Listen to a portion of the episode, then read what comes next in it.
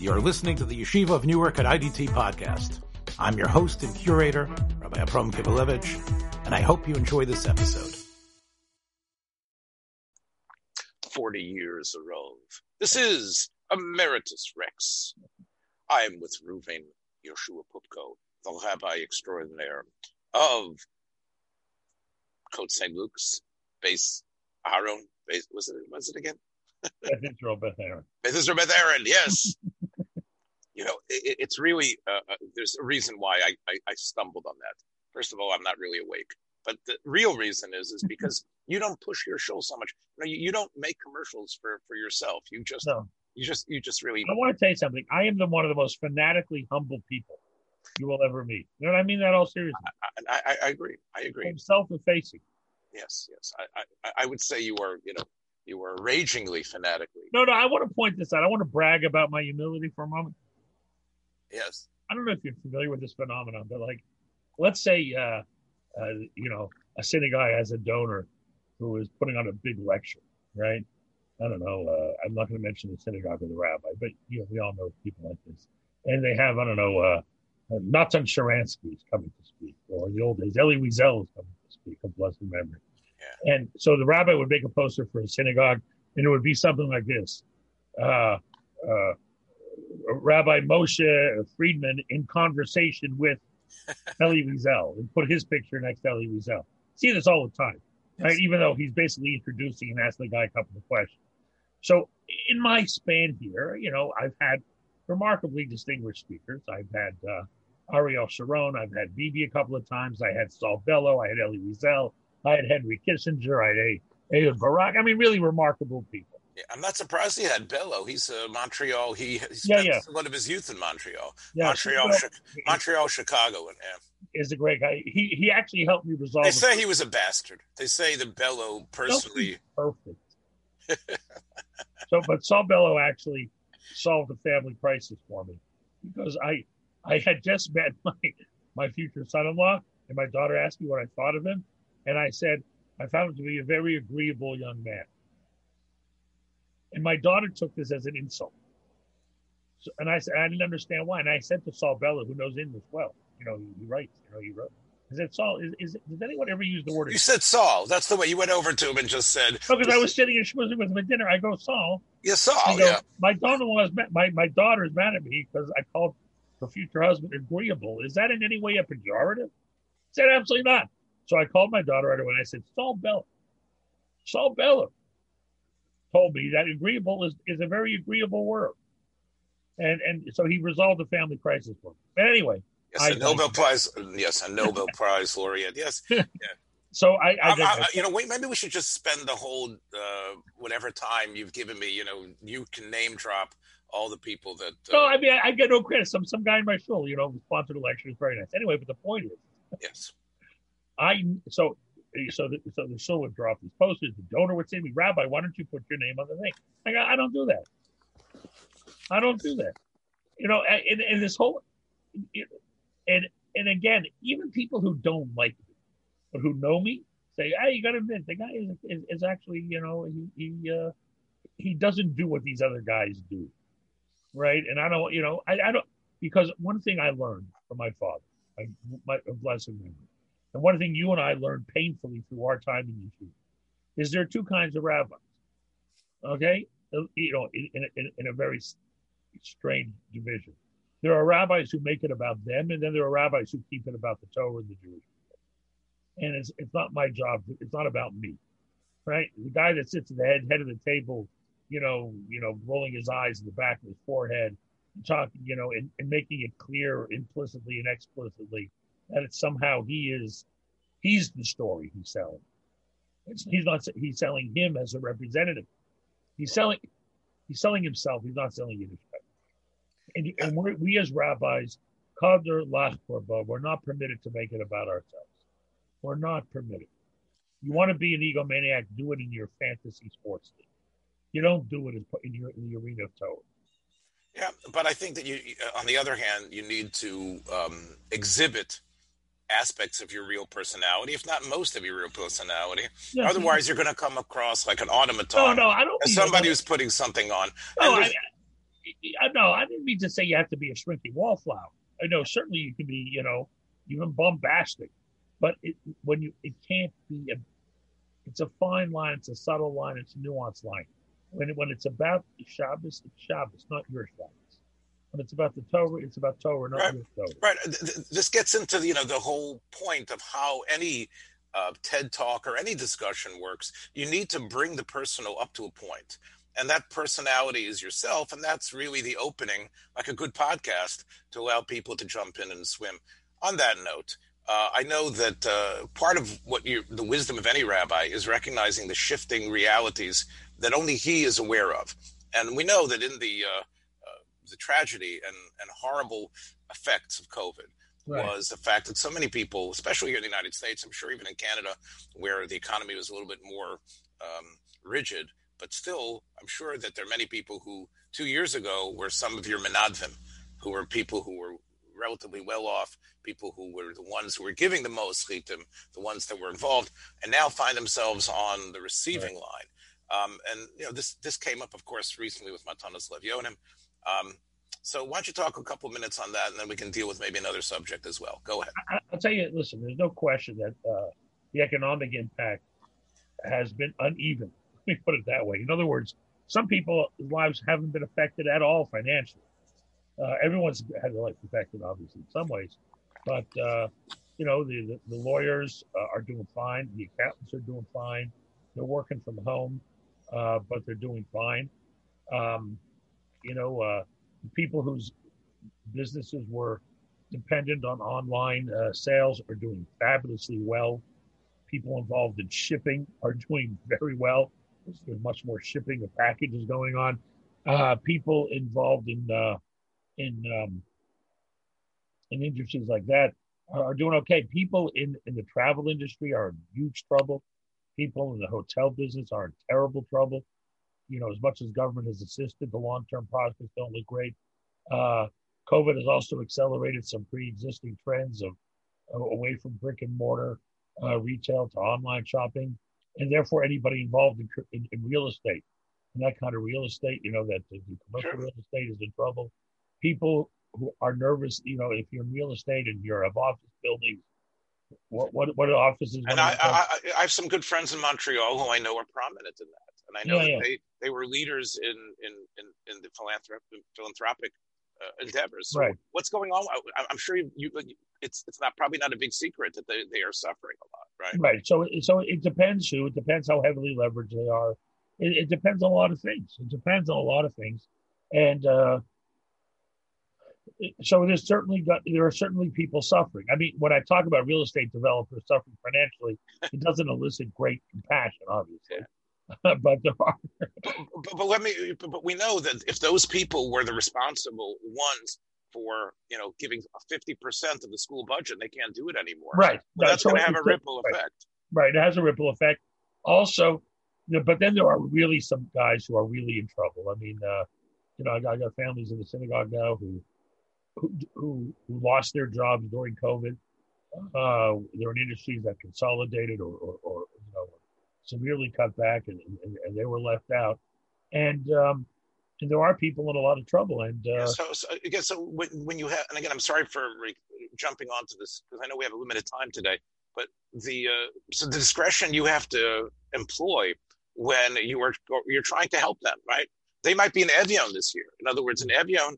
Again, there's a lot of discussion halachically about what's an evion and what's not. But there's certain uh, sacrifices we don't force on people to make. We don't go and tell the person, okay, you have to sell your house. Okay, um, you know, you're going to go to bankruptcy court, and now you're just going to move into a small apartment. They have a certain lifestyle, which, you know, which we can't necessarily demand they change. Right. So now they're avyonim. So now Rabbi Pupko needs to try to get them money. It, it might be how you're able to do that without it's, spilling the beans. It's not easy. It's it's it's it's, it's a serious challenge. Sometimes I most of the, most of the time I succeed in doing it without revealing the identity of the one who was in need. So I, I, that I could do. But also, in, in our own limited way, let's say let's say you have a member, and I have people, you know, when they had money, I, I have a couple of families who were fabulously generous to us before I got here. I've been here a whole long time. right? thirty-five, I've been here thirty-five years, something like that, yeah, thirty-five years. And I know, and, and there, who built the shul before I got here, right? Who, whose children and grandchildren don't have money anymore. And I have protected them. In other words, new presidents come in who don't know these people from a hole in the wall. I didn't know them really. I know their kids maybe, but I make sure I make sure they're protected in the shul. In other words, if they don't pay membership, they don't have to pay for seats, but they're welcome and they come in Rosh Hashanah and Yom Kippur, uh, because I know that forty years ago, their their grandfather w- w- was very generous here. And I think that deserves to be respected. So, you know, they don't pay their bills because they can't. And and nobody, I don't let anyone bother them. There are people like that who I make sure aren't, don't get bothered because I know what happened. I know that, you know, that when they could, they did. And obviously I treat them very differently than someone I, you know, who who, who doesn't have that kind of record, you know, who, who, I, who I don't have grounds to protect kind of in short terms of membership and, and, and donation and payments. But uh, do, do you find that when you do discover about people that, for example, let's say if they are from old old money that doesn't have any money, or people who are now below the poverty line, do you find that that you even take the extra measure of not telling them directly? You just send them, like, like for example, if you would call them up, I had a, a Rav call me up uh, because as you know, whatever my financial situation has has. Uh, sort of swirled in a negative way.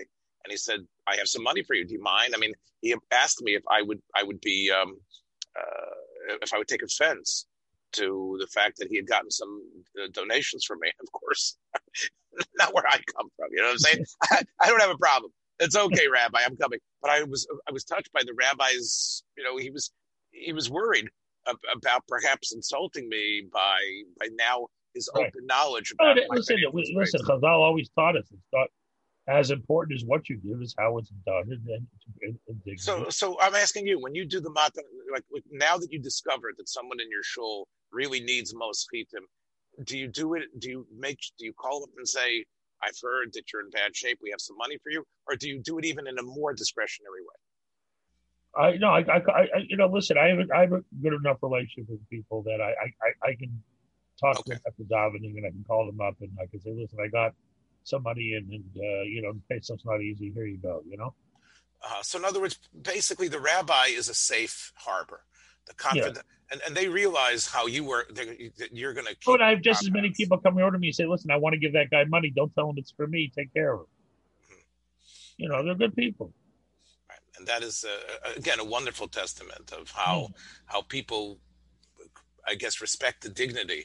At the same time, those people are getting what they need. Um, let me, before we move on from the tzedakah issue, um, your show, I guess, now finds itself in an unusual situation. I know Côte Saint-Luc is a beautiful suburb. I always loved uh, when, my time there. The fact that there are actually evyonim, quote unquote, in Côte Saint-Luc is is, is is an indicator. Well, you listen, I, I don't know anymore what's an ani, what's an evyon. I don't know if anybody matches the criteria that was imagined. Listen, what we call poor today is not what was poor fifty years ago. Right, but but, but but there are people in trouble and people need help. And when right, I say trouble, I don't mean they don't can't put food on the table. I mean they can't maintain their lifestyle. Right, Rabbi Yoshef spoke about this and others, and and it, it's it's something like, and we get this a lot, uh, Rabbi, where we don't understand why people are coming from Israel, and they they come from a society where they have to collect money to pay for an apartment in Modi'in Elite, right, or in some sort of completely Haredi neighborhood where, you know, you could go to Carmiel and get an apartment for a, a fifth of the price. Right. But but as as I think Rabbi Yoshef and others have said, I think Rabbi Wozner also said this, it, it's almost impossible to to to hammer away at someone and say, no, you need to change your whole mentality. If that if that listen, I, you know, so the guys that come to collect from Israel, you know, I hate to be cynical and I encourage everyone to be as generous as they can. But, you know, I had a guy tell me, you know, a couple of years ago, he said, Rabbi, I, I, was, I, I came back from Israel. I'm in my office. And a guy came into my office to collect for an apartment, you know, like, you know, he, he, and he says, I ain't giving him. I saw him sitting in business class and I was in economy. You know, he was on the plane with him from Israel. So, like, um, it's a little funny sometimes. But, uh, you know, um, What I'm, I think what I'm trying to say is, and again, I'm sorry for taking the wheel here, is no, that, no, go ahead. Is is that we can't always say, hmm, you know, I didn't buy my kids an apartment. You right. Know, you know, my kid just started out, and you know, that, from where I'm coming from, and, but it, we can't necessarily impose our sensibilities. The more it teaches right. us, I'll tell you. Listen, I, I, that's I, their I, life. I, that's the way they live. Listen, so, I, I, I enjoy fighting with people. So you know, you do. Yeah, I, you know, because I'm bored. So I like fighting with people. Yeah. so. So, like, there are these two very Hasidic women at a wedding years ago I was at, and they were collecting Baruch HaShem. So I go, so they go, I said, Rabbi Pupko, you have Baruch HaShem? I go, I go, who's the cost of it? He tells me it's a very young couple, they need money. I go, uh, why didn't they wait till they get, why don't they wait till he earns a living to get married? Just, just to be provocative. Why don't they wait, what? I missed them, sorry. Why don't they wait till he has a job to get married? right? right. right. I just thought I'd be provocative. Another time, it'd be, this is very funny. At the Kaisel, I'm, I'm sitting at the Kaisel, this guy comes over to me like this, you know, you know, for money, with his hand out, you know, shaking his hand with coins in it. And I go, oh, lo toda, lo tzaddik, I say that. Right? So, um, I mean, as if he was offering the money instead of asking for money. yes. I go, oh, lo toda, lo tzaddik. So he, so he, so my criteria that day was, if the guy laughed, I gave him. If he didn't laugh, I didn't give him. So I, I, I decided I'm a niche philanthropist. Uh-huh. I only give to poor people with a sense of humor. Yes, if you can, right. If you're able to at least generate a story out of it, I understand. Yeah, that, that, right, exactly. That's the most important thing. Yes, and, and, and this guy from B'nai Brock that just seems to Rabbi, last year you gave me such and such. Give me again. He's talking to me in Yiddish. He says, "Yeah, you gave me last year." I go, "Well, Shane Heisky gave me, you know, when she spent it already." Oh, yeah. And uh, but you know, I like you know, but um, you know, it, there's so many people out. I, so here, here's where I'm leading to. Your community, although you know, you talk about. From your perch, and it's like I said, a beautiful, um, uh, homogeneous, mostly modern Orthodox, very you know, used to be extremely you know well off, and pretty place. But we know that Montreal also has uh, other sections. We have people, the Hasidic Young Elite. There are places that look a lot more like housing projects and and and other places uh, where people are living more hand to mouth.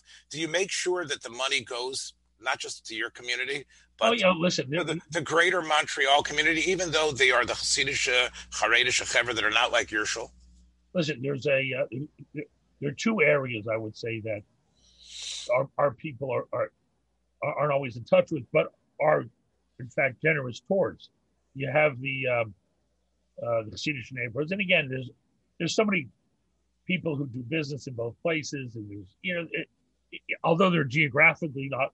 Not not necessarily with us, um, you know. There's the, the community is completely integrated when it comes to stuff. I mean, uh, there's no question. Oh, so th- that's really a that's really I think an accomplishment because yeah, that's not an issue. I mean, that's not. I, I, I would tell you that there are places here in New York, certain places in Long Island, where for the uh, congregation, you know, showing Eretz Yisrael. Or showing, you know, what's going on, maybe with Chevra from Hardal or whatever it is, and you know the people that are that are trying to make a life for themselves in the West Bank or whatever it is, that would generate a lot more sympathy than the Hasidic Chevra in Williamsburg, who are trying. Yeah, I've, to I've an old-fashioned. Put on the table. I've, I've guys that, you know, not, not, you know, my guys generally are two generations off the boat. Their parents came over, and you know they're not Hasidic by any stretch, but. Their heart is still there. I mean, you know, they see uh, they see a Jew, they see a Jew. They don't differentiate. We are we are a very non-ideological town. What I mean is the rifts you see other places about, you know, Chova Beit Torah and women this, or the rifts you see elsewhere fighting against the Haredim because they're not Zionists or anti-Zionists. We are a very non-ideological town. Wow. We we don't get involved in any of this stuff. We don't. Our people don't care. Also, we're a little insular. A lot of most of our Jews aren't reading, you know, uh, whatever Mishpacha or the Jewish press about the controversy about the rabbi there, or what this rabbi said about that, or you know about you know the Supreme Court decision yesterday about Geras. You know, our guys aren't involved in these battles. They really aren't. Remember, eighty percent of our shuls, forget the Hasidic, eighty percent of our big shuls are Orthodox. We have one Reform temple in Montreal. Too functional, conservative.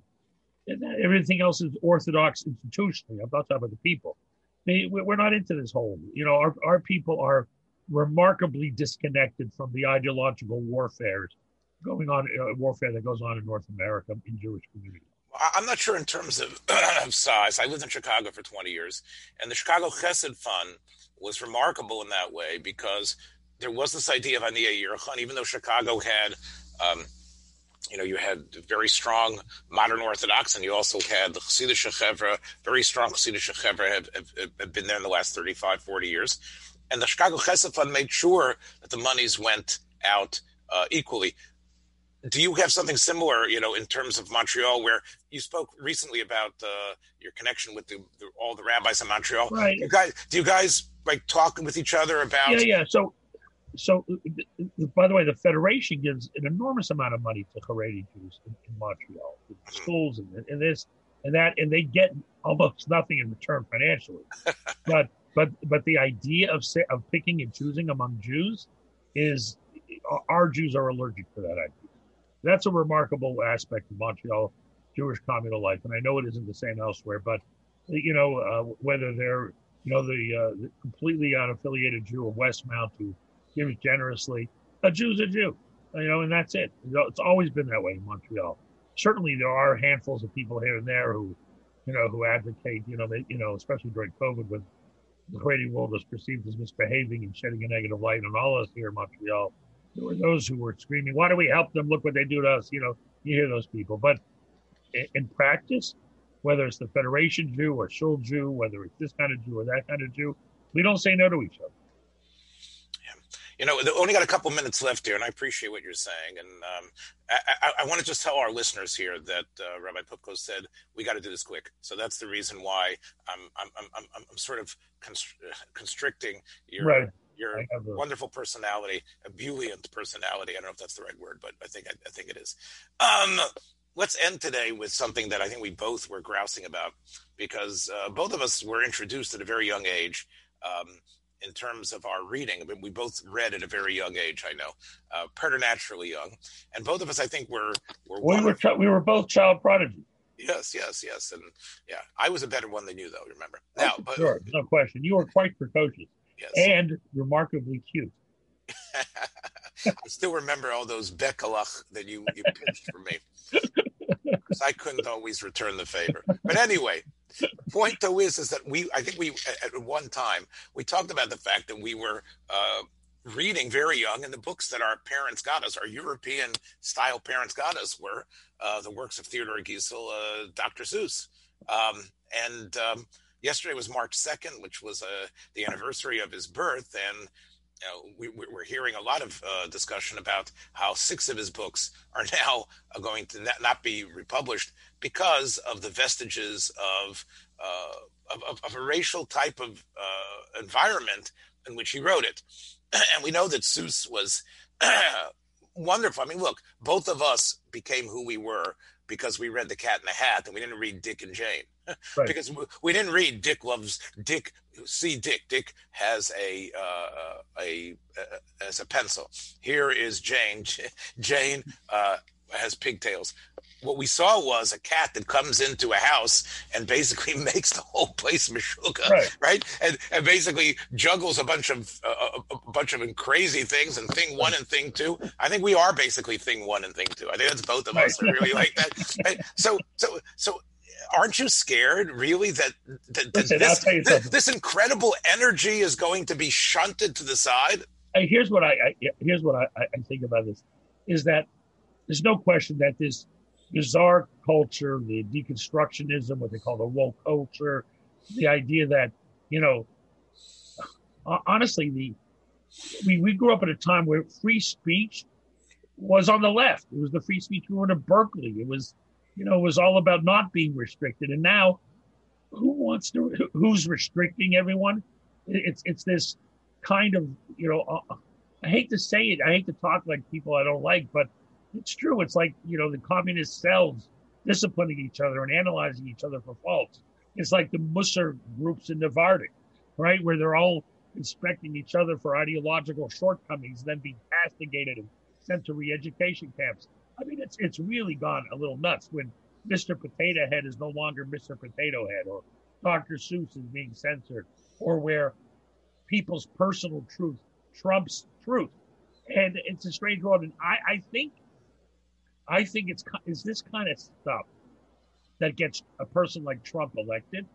In other words, it, it you know, the more the, the woke left acts in an illiberal way, right? Abandoning classical liberalism and, and, and, and the notion of a meritocracy and judging everybody by the character of the soul, not by the color of their skin, where the woke culture now wants to judge everybody by the color of their skin, is this kind of stuff that makes people nuts and uh, and and it makes them, you know, want to vote vote for somebody who, even if you don't agree with them, but you know will annoy the heck out of that segment of, of the population. And and that's what does it. And uh, you know, whether it was uh, you know uh, where biological males are are now competing against girls in high school and. You know, and, and, and denying them, you know, athletic scholarships to universities. This whole this whole basket of ripping down statues of Abraham Lincoln and, and George Washington. It's all one thing about this bizarre standard you're imposing retroactively on people. And, and more than that, the idea that by definition, these people must be wrong because they were white, male, and, and William Shakespeare's pictures being taken down. And uh, you know, in, in, in universities that teach, you know, in the literature departments, because he's a, a dead white male. I mean, what does that even mean? Yeah, what does I, that even mean? I, I guess here is the challenge. You know, there's um, to be completely unaware of the zeitgeist would also be wrong. But I think there are ways. And again, I know Disney Plus. Uh, yeah, that's what a, a warning on Muppet Show. Right, right, right. And I actually am trying to watch since we were in yeshiva when the Muppet Show was on. Right, so, I never so, really so we missed it because it was, you know, we were the Muppet Shows that was going on, but we missed the actual Muppet Show, right? So, so, so I've, I've been watching some of it, and um, and you have to you have to sit through a twelve second uh, disclaimer where there are, and I'm trying to think, hmm. what are the negative stereotypes here? Because I'm trying to figure out what it's going to be. And I see what it's about. It's about gypsies, for example. Uh, they had talk about a gypsy curse. Now, so here's the point. Isn't isn't it possible to talk about, and this is sort of what Disney was saying, it was deplorable then, it's deplorable now, we need to talk about it, with, without, you know, hand-wringing and being so, you know, uh, over the top. There is a way to say, Seuss was incredible considering the world that he was from.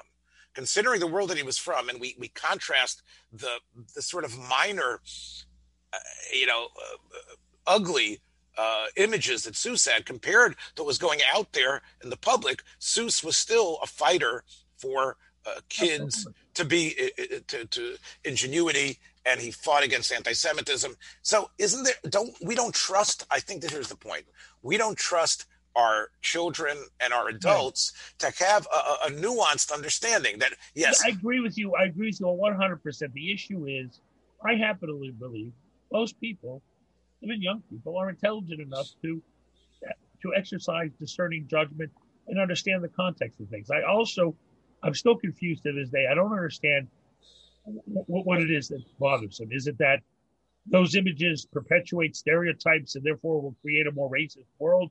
Or is it that the people in those communities are being triggered, with a word I still don't know what it means, triggered by it? I don't know what they're doing. They're trying to protect people. I don't know what they're trying to do. I think it's an ideological crusade where it's a badge of honor, where it's a statement of your social standing by engaging in these battles.